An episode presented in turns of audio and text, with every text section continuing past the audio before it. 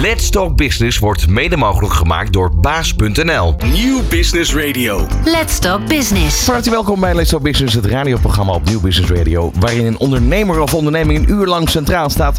Ik ben Ron Lemmens en vandaag is dat FiveSpark. FiveSpark biedt full service IT op en rond de werkplek. En die doen ze aan de hand van vijf diensten: manager service, software development, connectiviteit, eh, hardware en adoptie. En deze combinatie is erop gericht om de digitale werkomgeving eenvoudig, veilig en snel in te richten. Met andere woorden, het is belangrijk om die ondernemers te ontzorgen, zodat zij zich kunnen focussen op de core business. Hierover ga ik vandaag in gesprek met Kees van Bemmel, CTO bij FiveSpark. Ondernemende mensen, inspirerende gesprekken, innovaties en duurzaamheid. Let's Talk Business. Met Ron Lemmens. Kees, welkom in de studio. Dankjewel.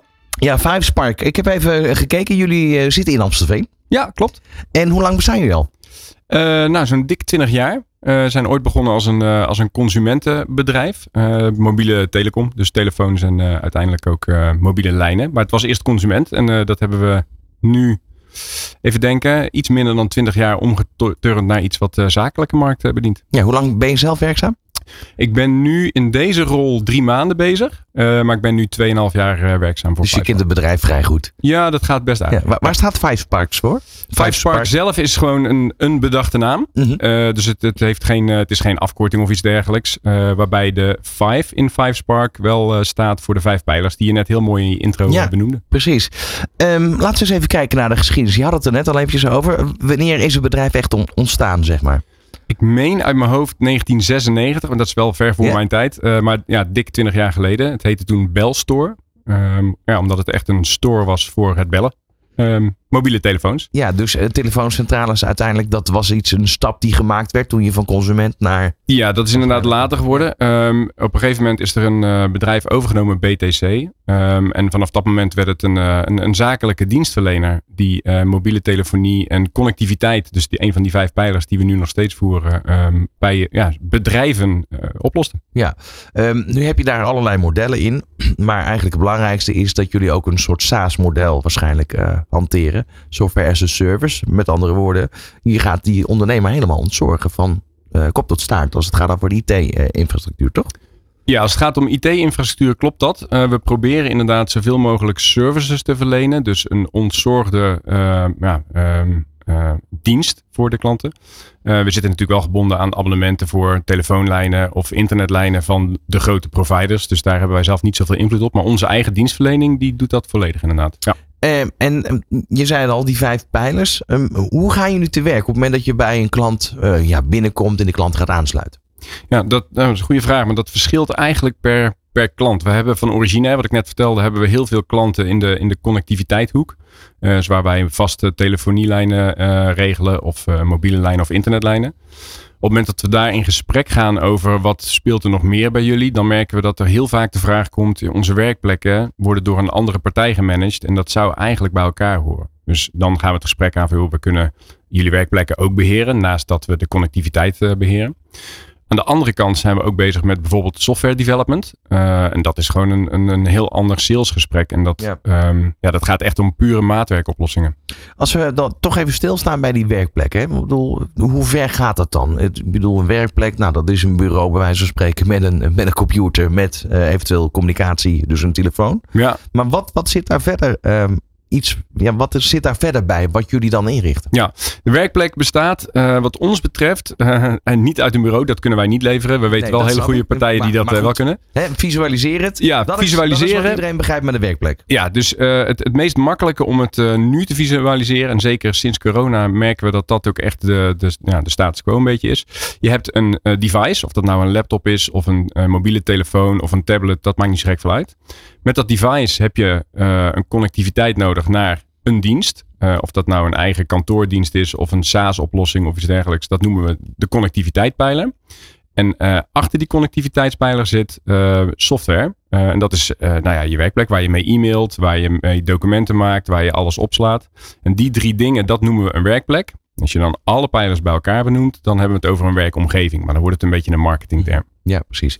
Um, en um, nou ja, dan zei je ook nog een andere uh, tak is software development. Dus met andere woorden, stel je bent dan daar bezig. Het zou zomaar kunnen zijn dat je eerst iedereen daar binnen zo'n bedrijf voorziet van werkplekken. En dan komen daar bepaalde wensen uit. Is dat dan een, een afdeling die daar op die wensen in kan spelen? Of hoe heb je dat ingericht? Nou, dat is exact wat het is. Dus als je met bedrijven in gesprek gaat over hoe ze hun werk het beste kunnen doen, dan merk je dat het heel vaak begint met de standaard, wat voorheen kantoorautomatisering heette. Dus wat ik net aanhaalde, e-mail, et cetera. Alleen elk bedrijf heeft zo zijn eigen bedrijfsprocessen die voor dat bedrijf speciaal zijn. En daar zijn oplossingen voor. En heel vaak zijn er ook geen standaard oplossingen voor. En die kunnen wij, die kunnen wij bouwen. Kan je ze een voorbeeld noemen? Jazeker. Um, nou, laat ik, als ik heel dicht bij onszelf blijf. Um, wij zijn een hardwareleverancier. Dus wij leveren telefoons en laptops. Um, en er was op dat moment geen pakket die onze uh, bestelstroom kon, uh, hoe zeg je dat, faciliteren. Mm -hmm. Dus wij hebben een x aantal leveranciers van bijvoorbeeld uh, een, een, bepaalde telefoon. Ik weet eigenlijk niet of ik merken mag noemen of niet. Ja, um, zeker. Uh, ja. Nou, daar, laten we zeggen, een klant wil een iPhone. Die kunnen wij bij drie, vier leveranciers kunnen wij die inkopen. Alleen er was geen systeem wat voor ons makkelijk kon bepalen waar we die telefoons zouden moeten inkopen. Dus uh, waar hebben ze de meeste voorraad? Waar zijn de um, uh, waar is de marge het hoogst? Dat is ook belangrijk.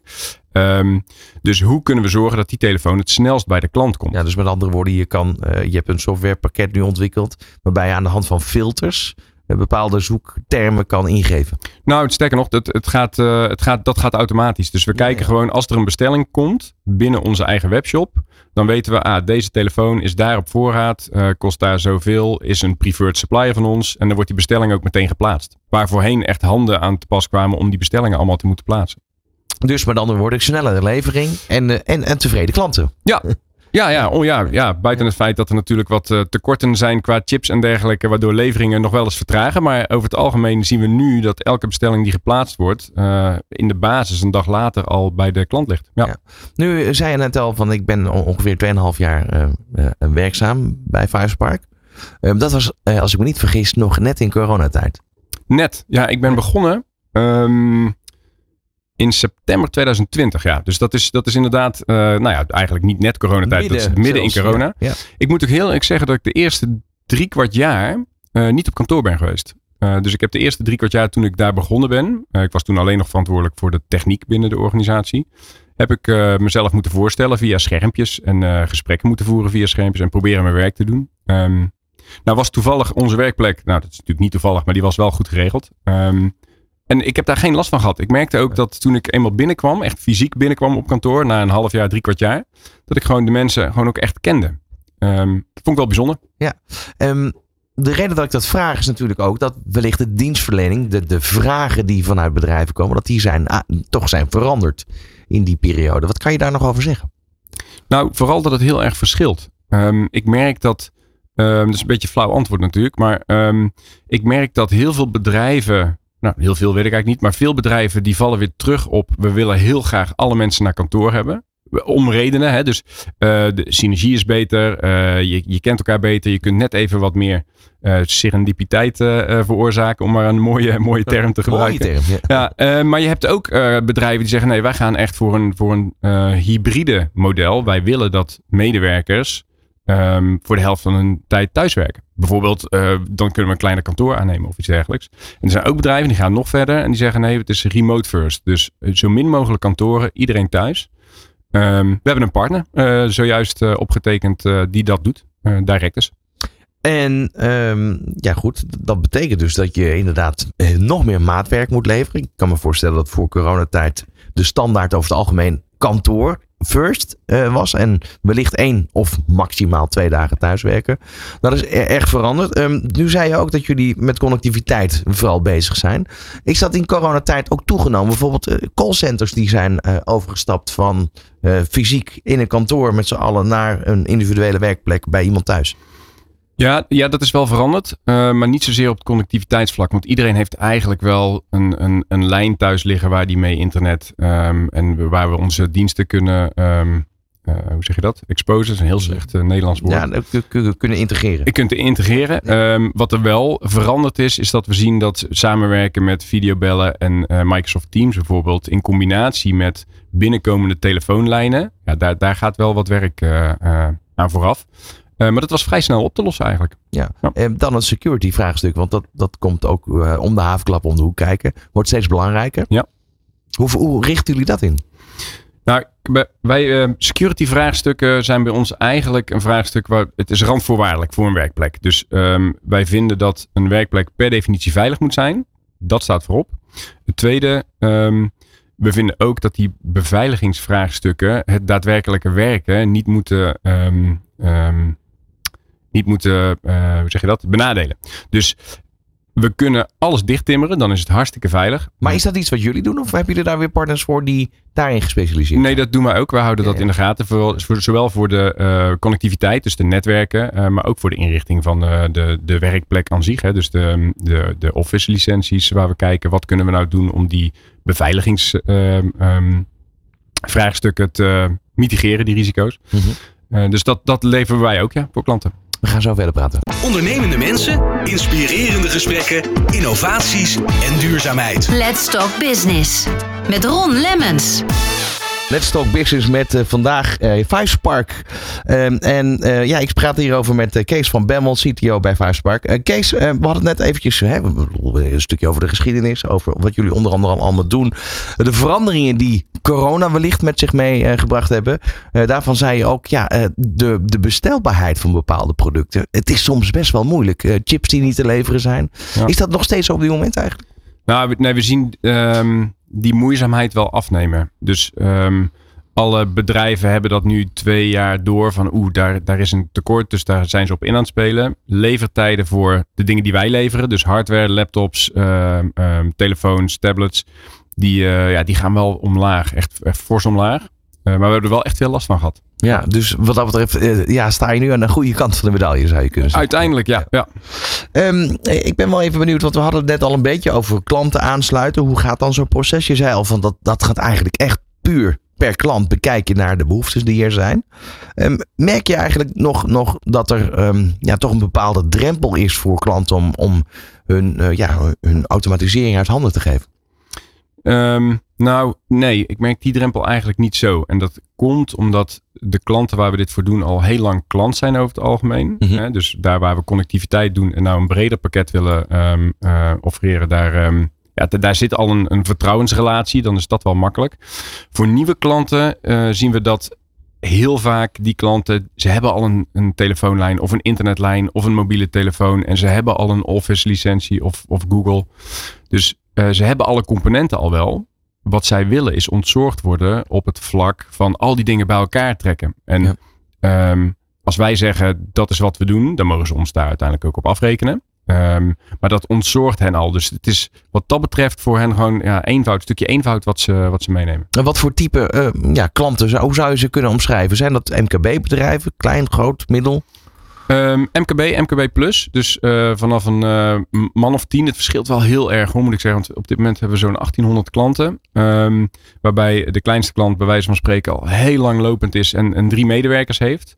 En we hebben klanten met eh 6000 medewerkers. En dat zijn er ook een paar, dus ergens in het midden. MKB, MKB Plus is waar we de grootste klanten hebben zitten. Ja, en je zei al, het zijn vaak klanten die al langdurige relatie met jullie hebben. Dus stapje voor stapje wordt dat pakket wellicht uitgebreid of veranderd. Of is er dan ook wel eens eh, bijvoorbeeld een mogelijkheid dat je klanten moet gaan trainen, althans de, de gebruikers? Ja. Ja, dat, ja, want je haalde voor de break haalde je nog eventjes het, eh, het stukje veiligheid aan. Dat zit hem ook voornamelijk bij training. Hè? Dat is de vijfde pijler, adoptie. Ehm, wat je ziet is dat op het moment dat medewerkers, gebruikers van een werkplek beter snappen waar veiligheidsrisico's zitten, ehm, dat het ook afneemt. Dus eh, hoe zorg ik ervoor dat mijn data veilig is? Ikzelf als medewerker.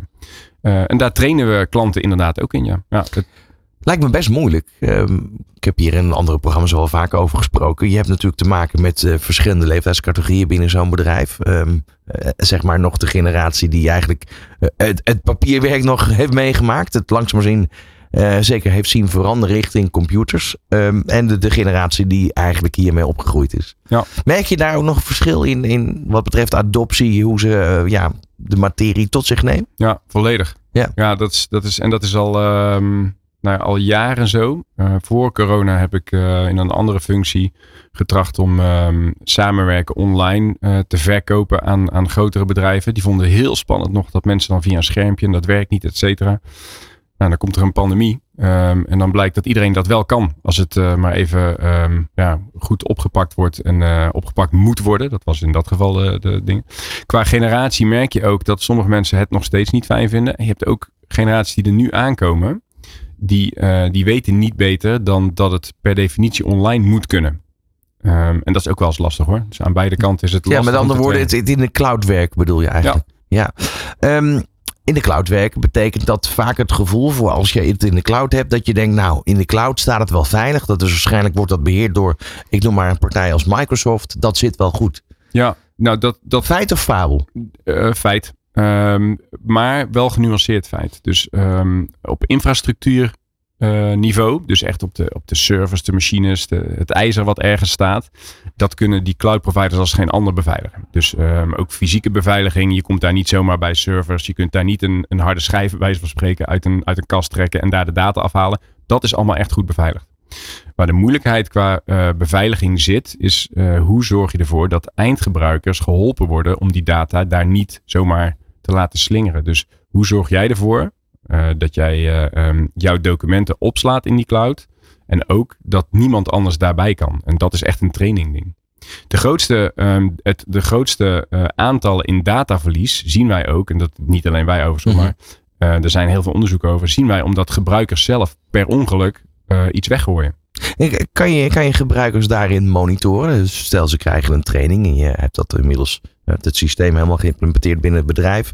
Uh, dat, je, dat je op een of andere manier toch het, gedrag kan zien van uh, iemand heeft het gesnapt of iemand heeft het niet gesnapt. En ik denk als je een bedrijf hebt met drie, vier medewerkers dat het te overzien is. Maar je gaf net al aan, er zijn ook bedrijven die 6000 medewerkers hebben. Dat is een ander verhaal, ander scenario. Ook. Ja, dat is heel goed te monitoren. En daar kun je een paar dingen op monitoren. Je kunt beveiligingsrisico's monitoren. Dus uh, welke data wordt um, publiekelijk gedeeld met de rest van de wereld. Uh, maar je kan ook kijken, de machines die de gebruikers zelf gebruiken, de laptop bijvoorbeeld, is die nog wel uh, veilig genoeg? Heeft die alle laatste beveiligings, um, uh, hoe zeg je dat? Um, patches, om maar een mooie Nederlandse term er weer, ja. weer in te gooien.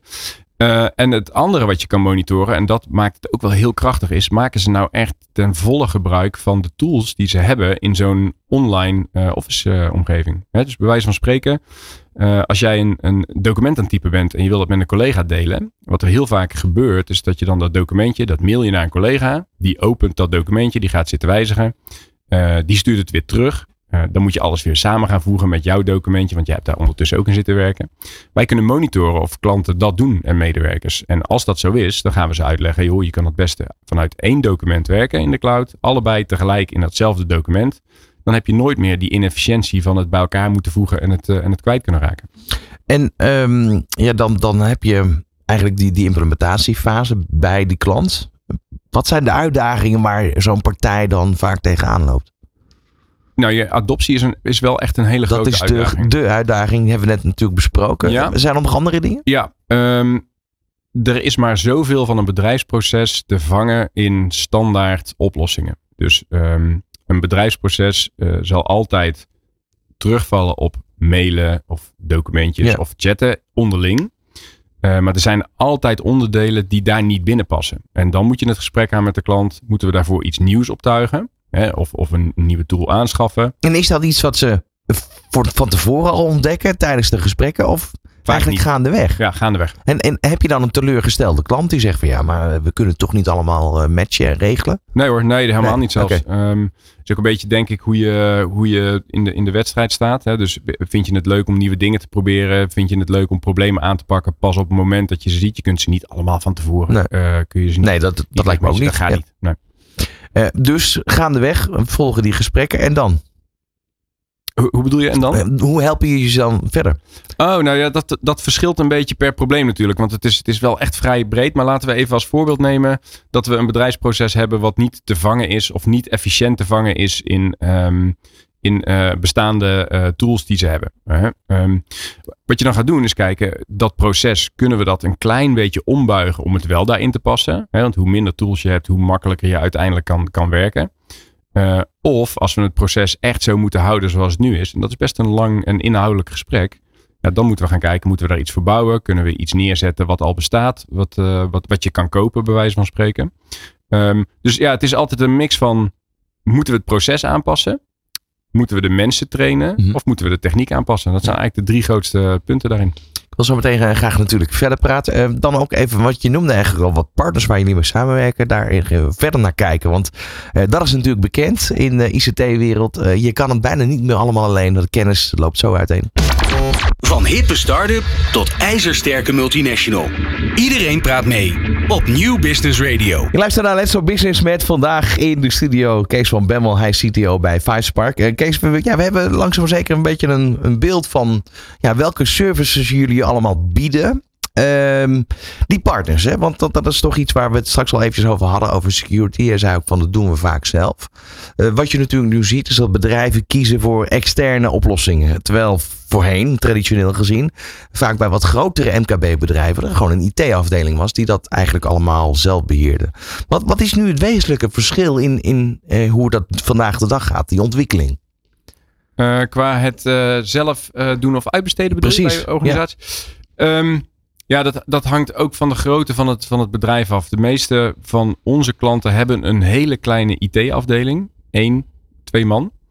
Um, kijk, de bedrijven van 6000 man die hebben dat allemaal wel goed geregeld. Mm -hmm. Het enige wat die doen is voor een bepaald deel ons vragen om dat stukje op te lossen. Um, de rest overzien zij zelf heel erg goed. Maar bij de kleinere organisaties merk je dat een, um, een, uh, een, een, een, bedrijf met uh, een IT-afdeling van twee man, ja, die hebben gewoon wel eens hulp nodig om na te denken over hoe kan het anders, hoe kan het efficiënter, hoe kan het beter. En daar stappen wij heel graag in.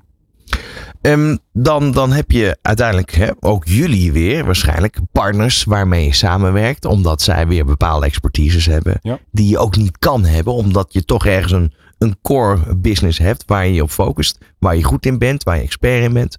Um, welke, welke partners zijn dat?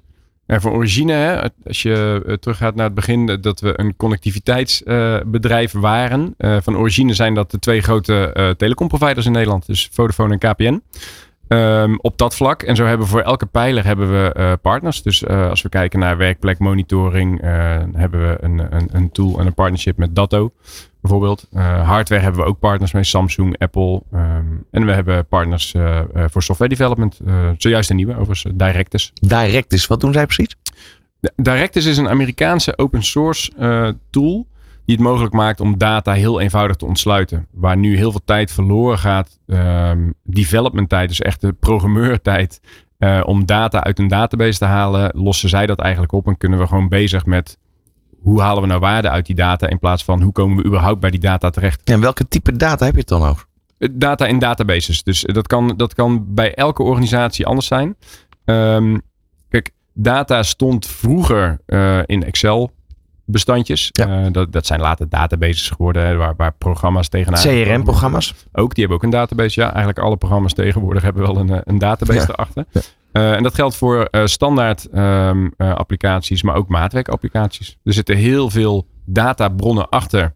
En over het algemeen kom je daar heel moeilijk bij, tenzij je gewoon via de applicatie waar die database voor bedoeld is, um, zelf gaat praten. Maar wij kunnen nu met directors aan de achterkant kunnen wij zorgen dat die data heel eenvoudig ontsloten wordt.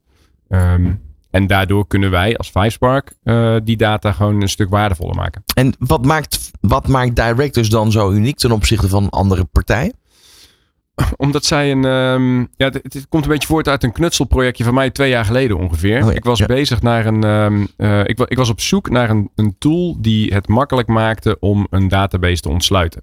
Dus uh, als we even in de technische termen komen, en als ik te, te ver ga, dan geef vooral. Dan, dan geef ik gil. Uh, er waren heel veel organisaties die zeggen: we hebben hier een database, daar willen we graag een API voor hebben. Want we willen dat andere machines, andere tools, andere servers. met elkaar kunnen communiceren. Met elkaar kunnen communiceren. Zo'n API maken uh, zorgt dat je zelf een verbinding moet leggen met de database. Uh, dan moet je uh, programmeren hoe de API eruit ziet en dus ook hoe die database eruit ziet. Want er zit een tabel in auto's en een tabel vliegtuigen. Nou, dan heb je twee API endpoints, zoals dat heet. Yep. Auto's en vliegtuigen. Yep.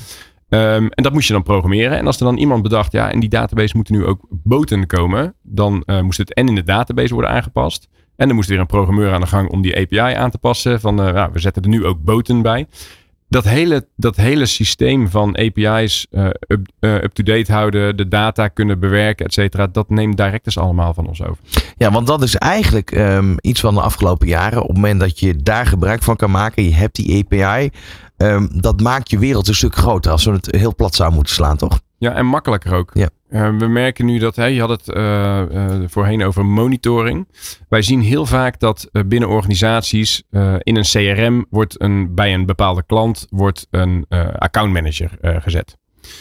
Dan zien we een week later in een ander systeem, het financiële systeem bijvoorbeeld, dat daar exact dezelfde handeling wordt gedaan. Namelijk voor deze klant is nu de accountmanager deze meneer of mevrouw dat soort uh, dingen, als we die zien in de monitoring, kunnen we oplossen door uh, dat samen met directors bij elkaar te voegen. Dus als het in bron 1 gebeurt, dan gaan we het in bron 2 automatisch aanpassen. Want dat, dat is allemaal handwerk wat helemaal niet nodig is. Is er nog meer op gebied van data waar, waar eigenlijk toekomst uh, zit, waar de kansen liggen nog meer, waar, waar jullie dus in kunnen voorzien? Ja, ja, nou ja, wat ik al aangaf, die data die, um, die op dit moment heel moeilijk ontsloten kan worden, die heeft waarde buiten de processen waar ze op dit moment voor gebruikt worden. Dus je moet het zo zien, we hebben nou, een heel plat voorbeeld. We hebben een hele grote database met verkooporders van hardware. Um, hoeveel iPhones zijn er besteld? Wanneer zijn die iPhones besteld? Hetzelfde geldt voor Samsung telefoons. Um, wanneer uh, zijn welke apparaten het meest uh, in trek? Dat kunnen we nu daar heel makkelijk uithalen en voeden aan ons marketingsysteem. Dus wanneer moeten wij op LinkedIn uh, hele mooie Samsung-campagnes gaan draaien? Want dan heeft dat het meeste zin. Dus de bestaande data hergebruiken voor hele andere doeleinden, daar zit wel echt veel waarde. Ja, nu ben jij CTO, dus ik kan me voorstellen dat je eigenlijk, want je zei al dat, je noemde het woord al even knutselen, met andere woorden. Het is voor jou waarschijnlijk een, een dagelijkse uitdaging om oplossingen te vinden voor bepaalde vraagstukken. Mm-hmm. Welke, welke technische ontwikkelingen volg jij nu op de voet? Nou, ik, volg ze, ik volg ze eigenlijk allemaal wel. Alleen niet heel diep per se. Tenzij ik even tijd neem om dat, uh, dat wel te doen. Ik, toen ik ooit begon als consultant bij een hele grote consultancyclub in Nederland. Toen zei een toenmalige collega van mij, je bent ook eigenlijk echt een knutselaar. en uh, dat kwam omdat ik gewoon heel veel van dat soort dingetjes probeerde. Hè. We nu, uh, je wordt ermee doodgegooid tegenwoordig op, op radio, tv en, en, en internet. ChatGPT. GPT, ja. De, um, de, de, angst van heel veel scholen overigens ook. Ja, ja ik, kan, ik, me, kan me zomaar voorstellen. Um, wat ik dan vooral leuk vind, als ik er even tijd voor neem, is om te kijken hoe kunnen we dat nou uh, in ons eigen bedrijfsproces toepassen. Ik vind het leuk dat het werkt en ik geloof ook echt dat het, ze hebben ook echt wel iets moois gemaakt. Um, Misschien moeten we het toch nog even uitleggen voor iemand die het gemist heeft. Ja. ChatGPT. Um, je zou bij wijze van spreken, als je een werkstuk op school moet maken, kan jij, uh, kan jij een opdracht ingeven en dan komt een verhaal uit. Ja, waar de kracht van ChatGPT zit, is dat het een, een begrijpend taalmodel is. Ja. Dus waar je voorheen Google moest afzoeken naar allemaal stukjes tekst die je bij elkaar kon plakken. Want dat kon je eigenlijk al zelf doen. Die, dat, dat bestond al. Uh, is er nou een tool die jouw vraag begrijpt? Uh, eigenlijk zeg je tegen die tool: uh, zoek door het hele internet maar naar allerlei stukjes over dit onderwerp. En plak het maar samen in een goed lopende tekst. En dat maakt dit heel krachtig. Dus dat, het wordt echt een natuurlijke taal die je kan spreken ja. met een, ja, een, een, een hele grote kennisbank.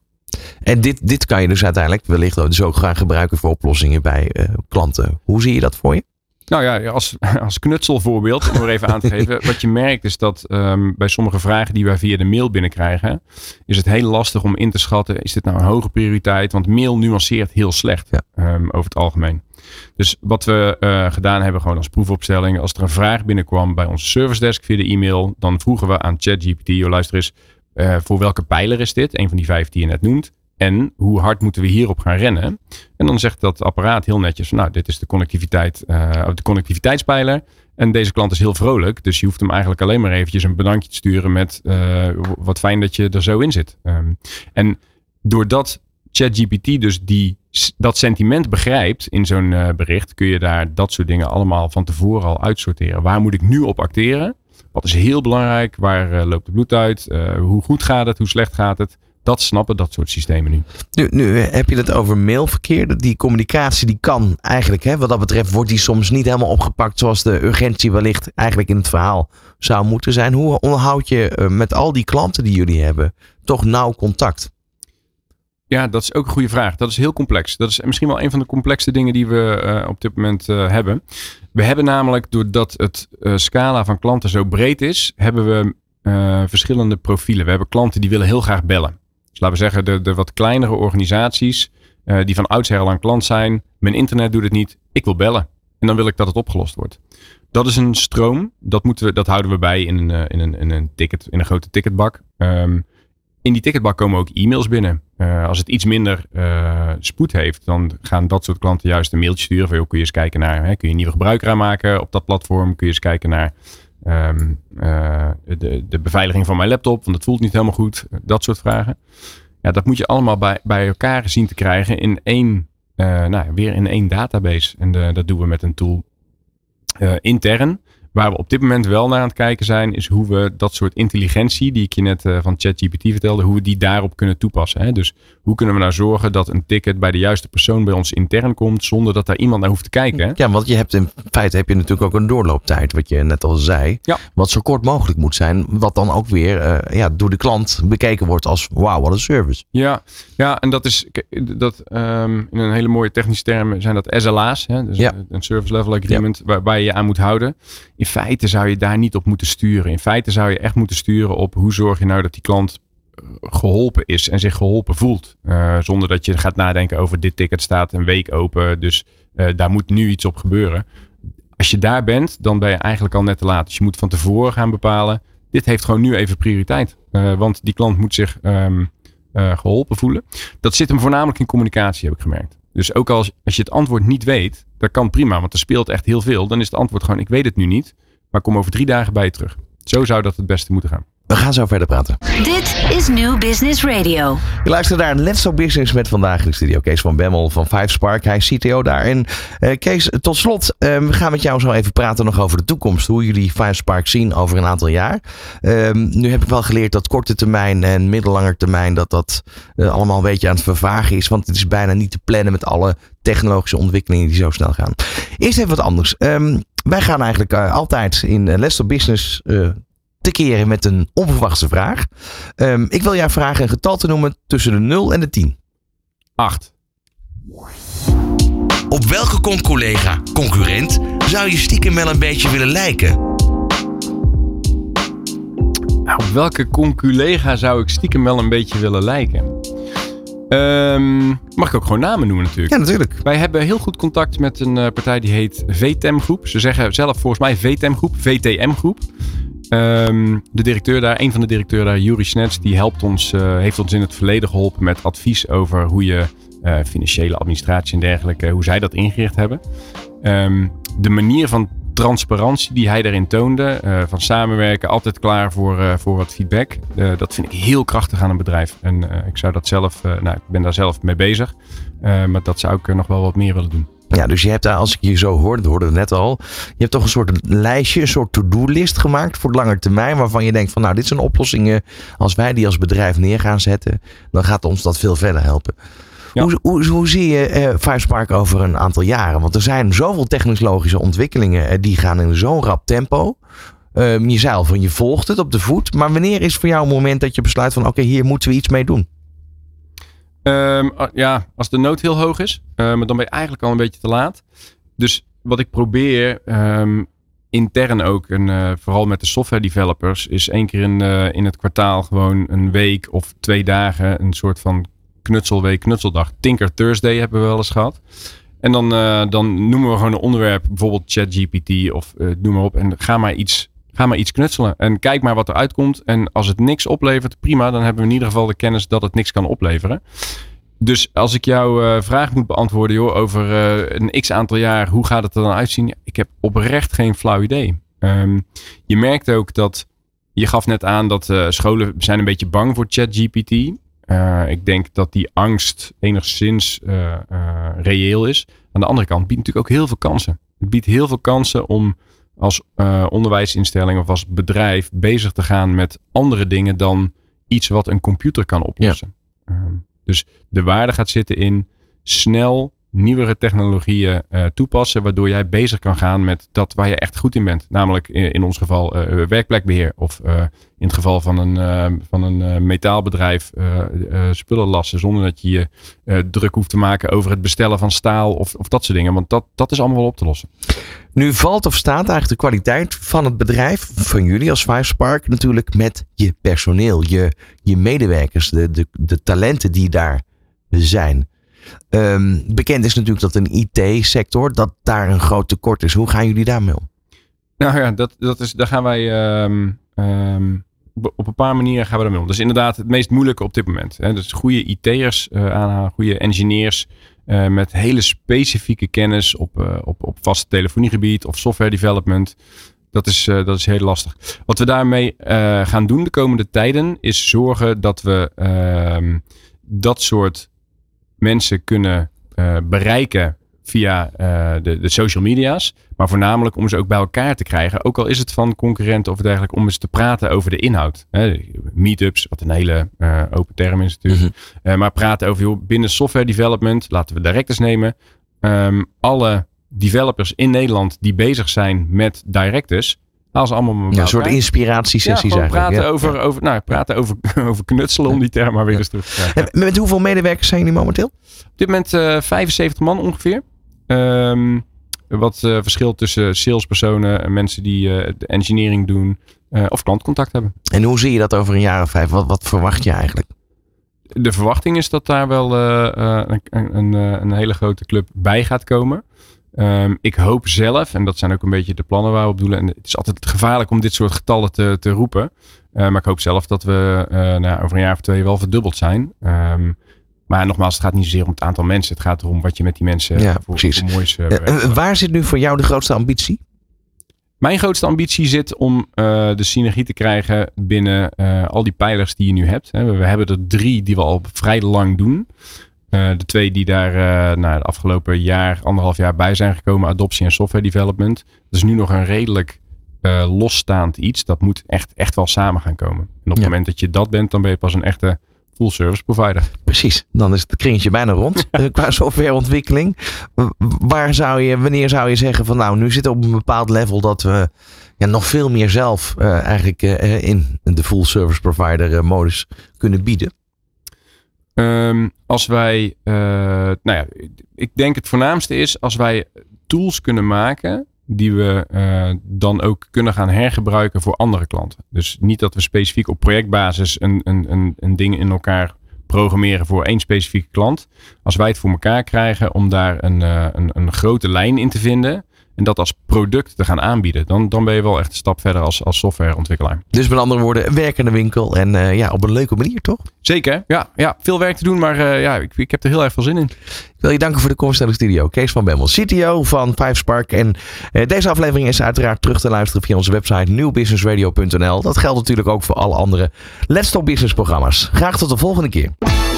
Van hippe start-up tot ijzersterke multinational. Iedereen praat mee. Dit is New Business Radio.